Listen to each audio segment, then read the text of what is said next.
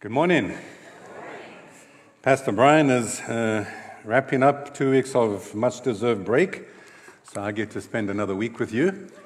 Uh, no, no, no, no, no, no, no, no.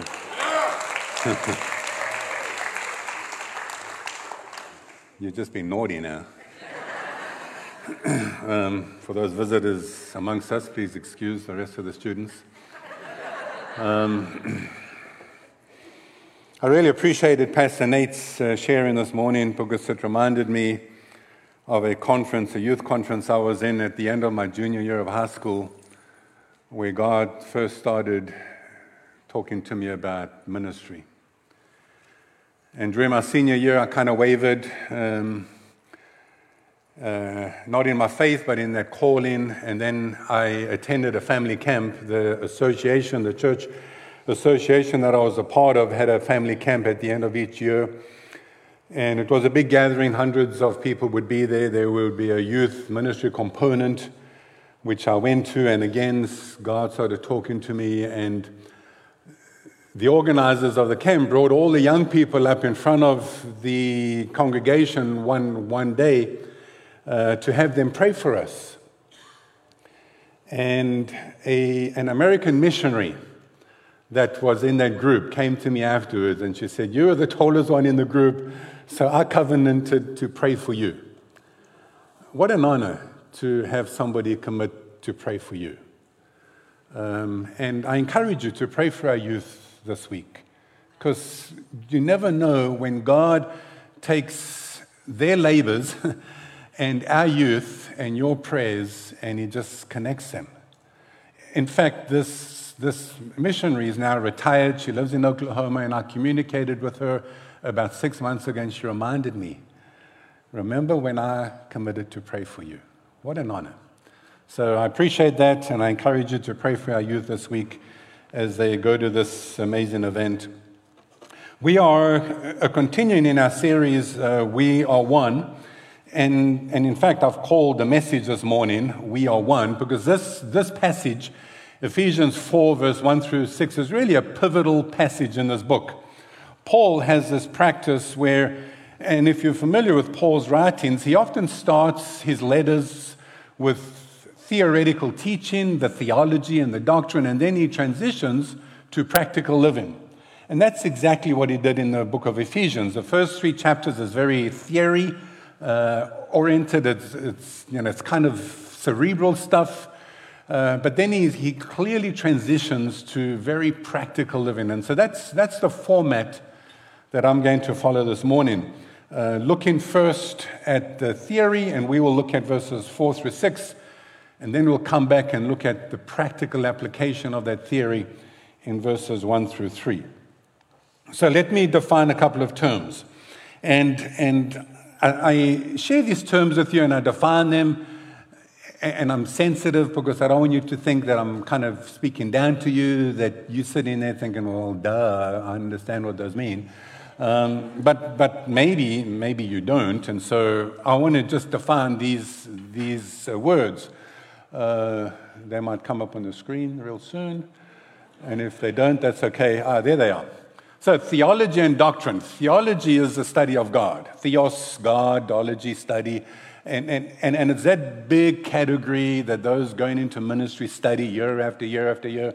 Um, and, and we actually read theology in scripture and we sing theology in songs and we hear theology in messages. So theology is a study of God. Doctrine is a set of beliefs. Now, sometimes the words theology and doctrine are used into, interchangeably. Uh, we as a church have a set of doctrine, a set of beliefs. You can go to our church website and, and, and find them and find out what we believe. And if you making this church your home, I would expect that you've already done that and, and that you agree with the doctrine. And so these, these words are going to come up in the message this morning. A friend of mine years ago, when I was a pastor, uh, said to me, Your church is very doctrinal. And, and, then, and so I reminded him what the Apostle Paul wrote to Timothy when he said, Guard your life and doctrine closely. God commands us to know what we believe and to guard what we believe, to protect what we believe. Now, a, a critical component of, of um, theology is this idea of one. It irritates some people, it frustrates our critics. This, this position of, of one one God, one body, one faith, one Lord, one baptism. Um, but, it's, but it's there, it's, it's, it's part of our DNA as Christians. John Wesley said, I want the whole Christ for my Savior, the whole Bible for my book, the whole church for my fellowship, and the whole world for my mission field. And we ditto that. we, we want the fullness of our one God in our lives and through our lives and counseling us. We want the full counsel of God. So I've got two main points, and I'm not sure why the position of my Bible's distracting me this morning. I'm going to put it there. Um, I, have, I have two main uh, points, and the one is simply what we believe. So, what is it that we believe then? So, let's read Ephesians chapter 4, verse 4 through 6, and then I'm going to come back to verses 1 through 3. And verses, verses 4 through 6 is just crammed with great theology. Um, Paul, writing, says, There is one body and one spirit, just as you were called to one hope that belongs to your call one Lord, one faith, one baptism, one God, and Father of all, who is over all and through all and in all. There are volumes of books on theology written just on those concepts. Paul, in these verses, uses the word called or calling or call four times, twice in these three verses. And I'll come back to that later. Seven times he uses the word one. So let's, so let's look at these seven ones. The first one is one body. There is one church. We are called to this community of believers and this community of believers, this, this body of Christ, not just this local church, but the body of Christ, is like no other organism in the world. It is somewhat strange, but so wonderful at the same time. The head of this body is divine, it is Christ. Yet the rest of the body is human. The head of the body is perfect the other parts of the body are very imperfect. The head of the body directs, the other parts of the body follow sometimes. The head is always present and always awake. The members of the body sometimes act as if the head is asleep. The head of the body is always listening the members of the body sometimes speak as if the head is deaf. The head always loves and cares and watches over his body. What a strange organism. What a wonderful living entity, the body of Christ. The church, universal and local. The church, visible and invisible. And we are all a part of this one body. In the body of Christ, we can be insensitive and hard of hearing and fun loving and arrogant and stuffy and athletic and unathletic and carefree and loud and quiet and meticulous and sloppy and egotistical and caring and loving and patient. But when the body of Christ works, when the body of Christ is in operation, when the body of Christ does what God is directing us to do, there is no more powerful agent for change in this world the body of Christ that we are a part of, one body. Second, there's one spirit. When Jesus was talking to Nicodemus in John chapter 3, Jesus likened the spirit to the wind. We hear the wind, we feel the wind, but we can't really see the wind. We don't know where the wind comes from or where it's going. Jesus says the Spirit of God is like that. powerful, a change agent, but we, we don't fully understand everything about the Spirit of God. The Spirit of God is that which ignites a little spark in us when we first start thinking about spiritual things. The Spirit of God draws us to God, without which we cannot come to God. The Spirit of God regenerates us and turns us into new creations, and that's just a mind boggling thought. The Spirit of God witnesses with your spirit that you're a child of God. If you have not had that experience, seek it out. Ask the Lord, pray to that the Spirit of God would witness to your spirit that you're His child. The Spirit of God encourages and comforts. It turns heavy loads into light loads. The Spirit of God convicts and judges and brings guilt. But the Spirit of God also lifts and releases and forgives and cleanses. The Spirit of God walks with us, talks to us, gifts us, empowers us, fills us, and we can go on and on. One Spirit. Third, there's one hope. The word hope there means expectation. What a wonderful thing that hope is. But there's this paradox within hope. Because within this concept of Christian hope, we recognize that, uh, that the, the best and sometimes the most powerful lessons we learn about hope is in times of hopelessness.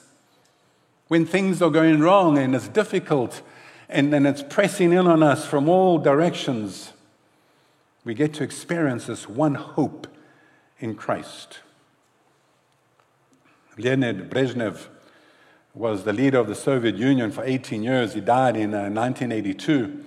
And the Soviet Union was uh, kind of this amalgamation of 50 nations, but they controlled just about all of Eastern Europe, much of Asia. They had influence in many parts of the world.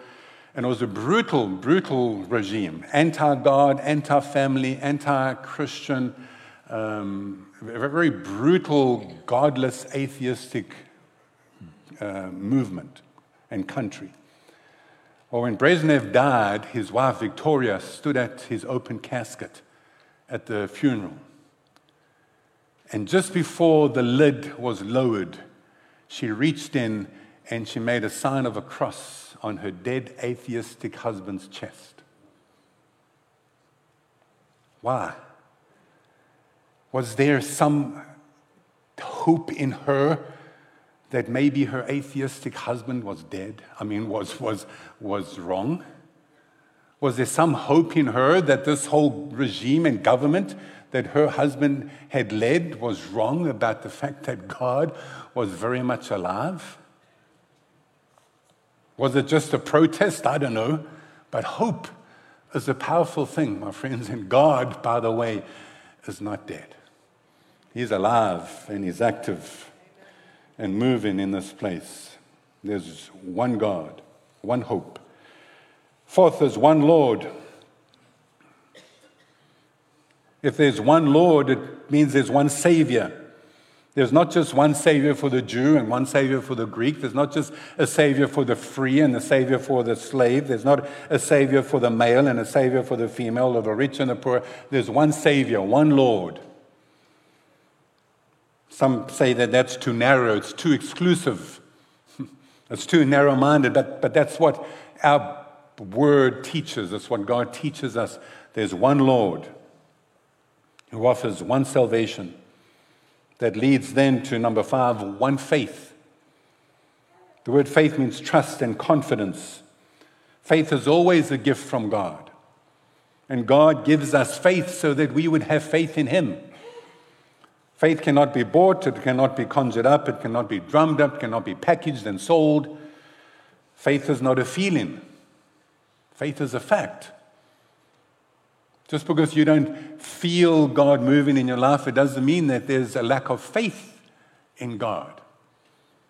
Sometimes we go through dry areas and, and difficult areas. It doesn't mean God is distant. Our faith is real and our faith is a fact. It's not a feeling. Our faith doesn't save us. God saves us, but through faith. Ephesians 2 8, 2 8 for the grace For by grace you have been saved through faith. A story of a man who fell off a cliff. And on the way down, he, he was reaching out to branches and he grabbed one and held on. And then he called out, Is there anyone up there? And there was this voice says, Yes, I'm here. It's the Lord. Do you have faith in me? The man says, Yes, please rescue me. I can't hold on much longer. So the Lord says, Well, if you have faith in me, just let go and I'll save you. The man says, Is there anyone else up there? There's one faith. And God infuses that faith in us and He strengthens that faith in, faith in us. There's one baptism. When Paul writes this, he's not referring to modes of baptism. We, we practice baptism by immersion, and there's, and there's reason why we do that. And we'd encourage you, as Pastor Brian said in that video, if you haven't been baptized yet, ask the Lord about it and talk to Him and call the church office and, and, and sign up for baptism in uh, August. There are various practices of baptism around the world. Different, different religions practice baptism, but we believe in one baptism in Christ. And then there's one God, the Father of all, over all, through all, and in all. Wow, there's a lot of theology just in that statement. One God, Father of all, over all, through all, in all. We call that monotheism. One God. He's overall, which means he's transcendent. He's above, he's big, he's, he's universe wide, even beyond the universe. He's transcendent, he's over everything. But then he's through all. He works through everything. He sets things up. He lays a path for us, and we, and we call this the providence of God. He's in all. He's immanent. His, his immanence means that He's here with us, present. There's a wonderful kids' song, How Big is God, How Big and Wide His Vast Domain, to begin to tell His lips can only try. He's big enough to rule the mighty universe, but small enough to live within my heart. It's hard to understand that the transcendence of God, the immanence of God, the providence of God, one God in three persons Father, Son, and Holy Spirit. All right, Wayne, that's a lot of theory. it's a lot of mental stuff. Yes, it's good stuff, though, right? what do we do with it? If we believe all this stuff, if we believe that there's one faith, one God, one Lord, one baptism, one hope, what do we do with it? How do we live it out? Francis Schaeffer, one of the best defenders of the Christian faith in the 20th century, wrote a book called How Should We Then Live? So that's my second main point. How should we then live? If we believe this stuff, which we do, how do we live it out? How do we walk it out? Well, let's look at verses 1 through 3. Paul says, I, therefore, a prisoner for the Lord urged you to walk in a manner worthy of the calling to which you have been called. This word called, again, Paul, Paul uses it four times in these six verses. It means to summons. God calls us, He summons us. His Spirit ignites that little spark in us, and we start listening to Him and we start recognizing that something's happening to me. And then God draws us to Himself, and we accept Him as our Savior. That's the summons, that's the calling. And so Paul is talking to Christians who have heard this calling, who have responded to the summons of God. And then he says, Walk in a way that's worthy of this calling. Now, now that word worthy, they're kind of, we have to understand the word worthy because we know that we are very unworthy of the grace of God. And Paul isn't saying that we have to be worthy in order to be called. Paul is recognizing we've already been called, we've already surrendered our life to Christ. And now Paul is saying, you need to walk in a way that positively reflects what Christ has done inside of you. In that sense, be worthy of the calling. When I was in graduate school, we had a professor who was also a pastor. And, and he was just a great individual, um, written a bunch of books, well known conference speaker. And about two or three years after I graduated, I learned that he had been fired because of a string of illicit relationships that he had had. And his supervisor went into his office one day when this broke out and in a state of righteous indignation, I'm not sure if I'd do this, but stormed into his office, pulled his credentials off the floor, wall, and smashed them on the floor. Was that professor worthy of teaching us students about the faithfulness and love of God while he's having extramarital affairs? A police officer that wears a badge and we find out has been committing crimes or extorting people, we would say they're not worthy to wear the badge. That's what Paul is saying. Are you worthy to carry the name of Christian? Are you worthy of that? Paul is saying, walk in a way that you are worthy of this.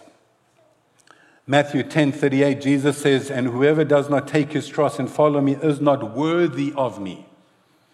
That's those that have already accepted Christ. If we're not willing to walk daily with Christ in a sacrificial, humble, gentle way, then we're not worthy.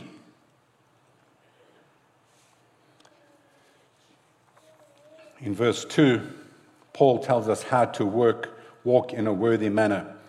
He says, with all humility and gentleness, with patience, bearing with one another in love.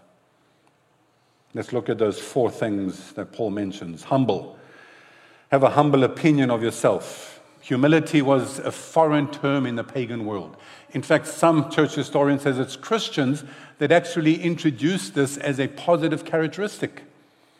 It was foreign in the pagan world for somebody to be humble. They were strong and arrogant and forceful and, and clawed their way through life. And then Jesus comes along and says, No, you have to be humble. Do not think of yourself more highly of someone else.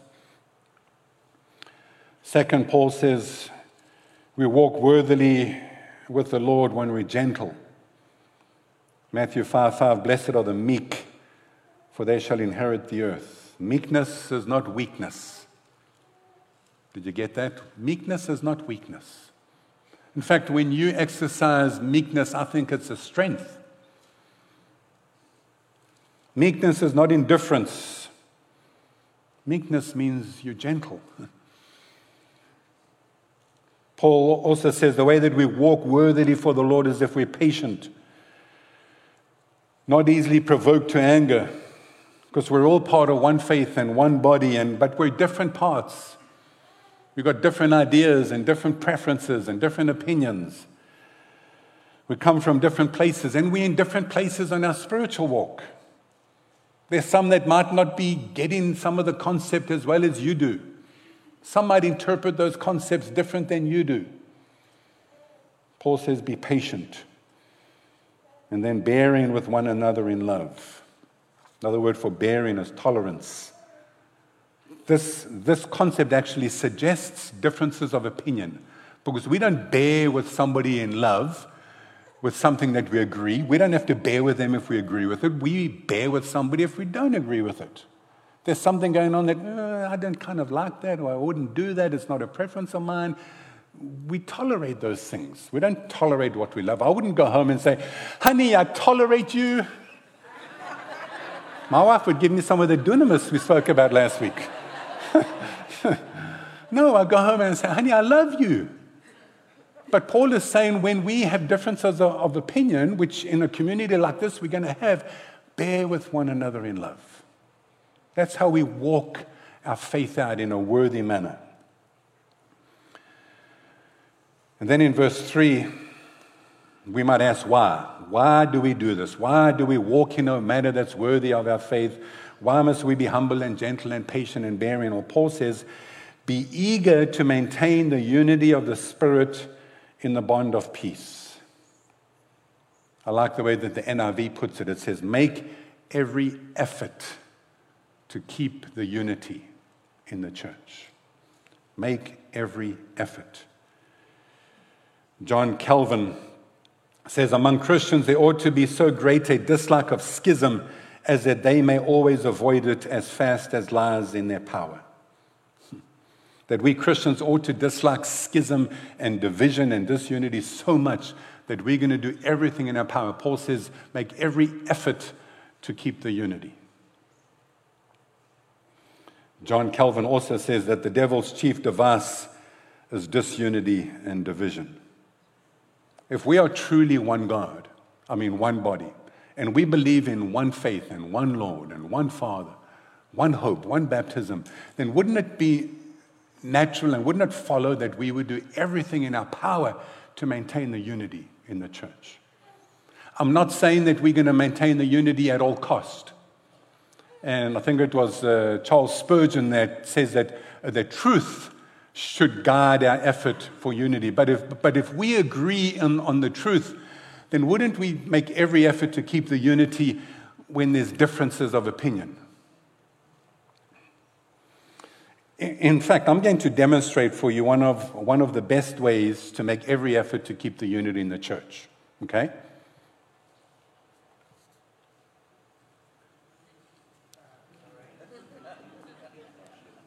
Just keep your mouth shut.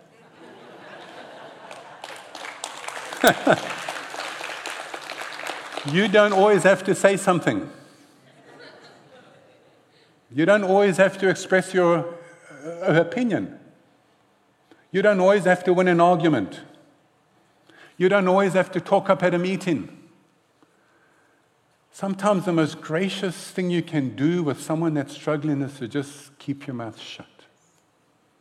Make every, sometimes that's hard for us, make every effort. Mm, make every effort to keep the unity in the church. Sometimes it's just a matter of keeping quiet. Sometimes, in fact, we have to keep up because some of those essential truths are being questioned. But if they're non essential, let it go.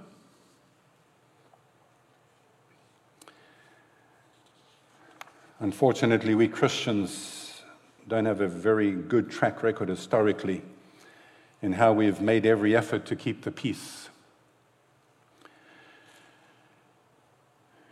Unfortunately, there's been times when we've done a miserable job at it. I think at times our efforts to keep the unity in the, in, and the peace in the church have maybe caused people to run away from the Father than to run to Him. As we wrap this up, I'm going to just share four examples with you, and we could, we could share a whole slew of them, but just four.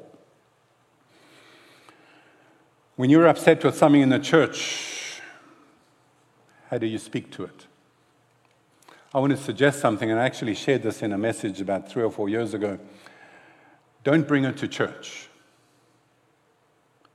Because when we come to church, we are here to focus on that one God, that one faith, that one Lord. And from the ushers to the platform, and all of us, we want to be unified in our worship and we want to listen to God. And when you walk into a church and somebody starts telling you about something that they don't like going on in church, it starts causing us to take our eyes off of the unity of worship and to reflect on problems and negative issues. So if you have an issue with the church, it's fine. Come to the office on Monday and talk about it. Don't bring it to church on Sunday morning. And if you do have a concern, it's fine. That's, there's, uh, there's nothing wrong with having a concern about what's going on in the church, but do it, as Paul says, with gentleness and meekness and patience. The second area is defending our faith. Uh, I am totally committed to defending my faith. I enjoy it. I will do it. I know what I believe. I do not doubt what I believe. I do not waver. However, there is this line when we defending our faith that we cross when we become conceited and arrogant and pushy and holier than thou. It bothers me when Christians criticize Christians. It bothers me how Christians criticize Christians in social media and public places, and we call each other names. A pastor once called me an almost heretic, heretic, because he and I disagreed on one of the non essentials of our faith. He literally called me an almost heretic. I'm not sure exactly what that means. Oh, my friends, be very careful what you call people. To call somebody a heretic is a serious thing. Serious thing. I think we've done a poor job historically when it comes to racial issues. Some of you are thinking, are you really going there? I think we have. I think we've done a poor, poor job at doing everything we can to build the unity of the church when it comes to racial and ethnic differences. I shared the story several years ago. I was uh, a candidate for a job um, at a church in another state many years ago. And some of the leaders in the church went to the pastor and raised a concern that I, if they hired me, would attract black people to the church.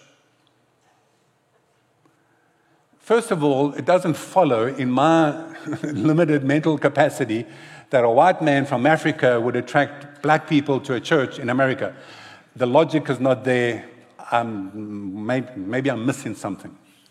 But isn't it tragic that a church would be concerned that the ratio of ethnicity might swing a certain direction? God help us. Would it bother you if that happened in this church? I hope not. Mahatma Gandhi, probably one of the most powerful people in history that never was elected to office, was frustrated with the caste system in India, and he hated it. This system that people were born into, and you were locked into a level of society. You could never move up or down until you were reincarnated into another life. And he actually read the Gospels and he loved the teaching of Jesus. And he went to church one day, and he might have been dressed in his Hindu garb, I don't know. But when people saw him, they said, they stopped him at the door and said, Mr. Gandhi, you need to go worship your own gods. And Gandhi later said, I would have followed Jesus if it wasn't for Christians. God help us.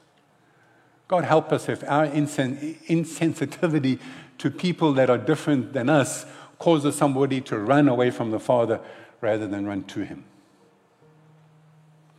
And then I think we've done a lousy job with politics. I think we've allowed politics to create division in the church rather than unity.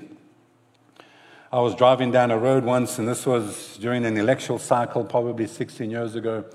There was a church marquee sign on the road, and they were literally in brazen letters endorsing a, politi- a, a particular person for the presidency. And, and then I thought to myself, driving down there, what if I was driving down the road, desperately needing some spiritual help and guidance, and I came from the other side of the political aisle and I saw that sign? Would, would, would, the, would that sign say, You are welcome? Come? No. Do you realize that there are millions of people on the other side of your political spectrum who believe in one God, one faith, one Lord, one baptism, one hope? Do you realize that?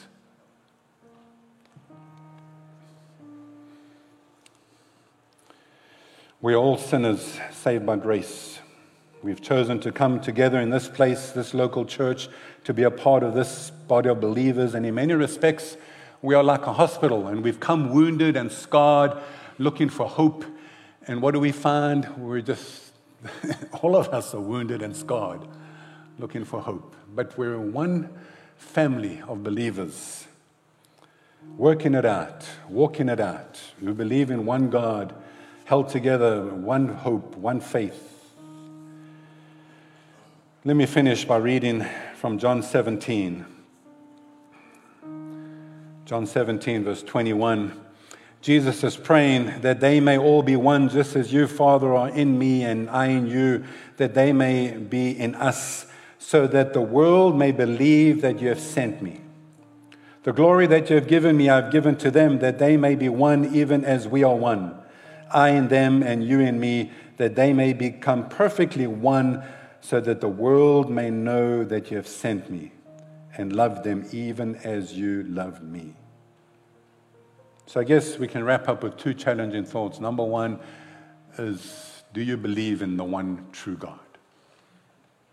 If not, you can accept Him and embrace Him right now. But secondly, are you walking in a way testifying to that one true God in a way that the world would come to believe because of your testimony? We are going to be led in worship by a song. It has these lines in it Make me your vessel, make me an offering Make me whatever you want me to be. Is that your prayer? Make me an offering. Why? So that I can be puffed up? No. So that together we can be a testimony so that the world would believe in our one true God. Let's stand and worship and respond as the worship team leads us.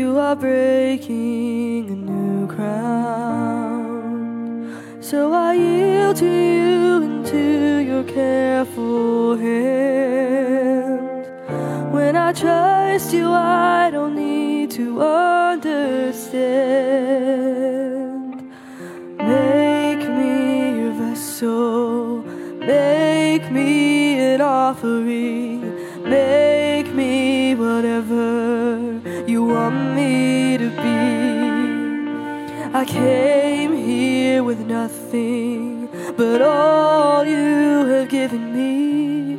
Jesus, bring new wine out of me.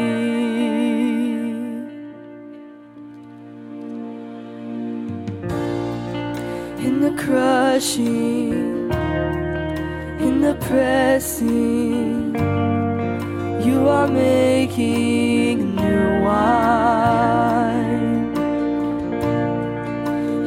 soil I now surrender. You are breaking a new ground. You are breaking a new ground.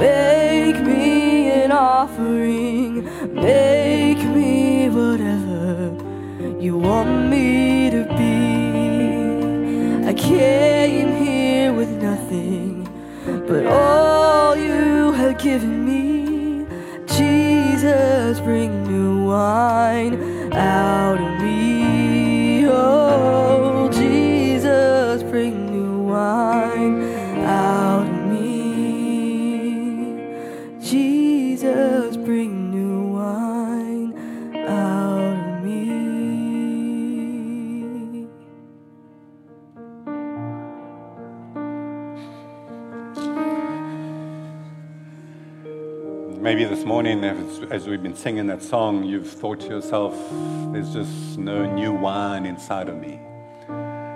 Ask the Lord to refresh that, to renew it. And there's prayer partners on either side here that'll pray with you if, if you need them. Uh, come talk to a pastor during the week. Um, allow this Lord to create a new wine and a fresh new vision inside of you. Let's pray. Father, thank you for your word. We truly believe, Lord, there's one God, one faith, one hope, one baptism, one Lord, uh, one God the Father over all and in all and through all.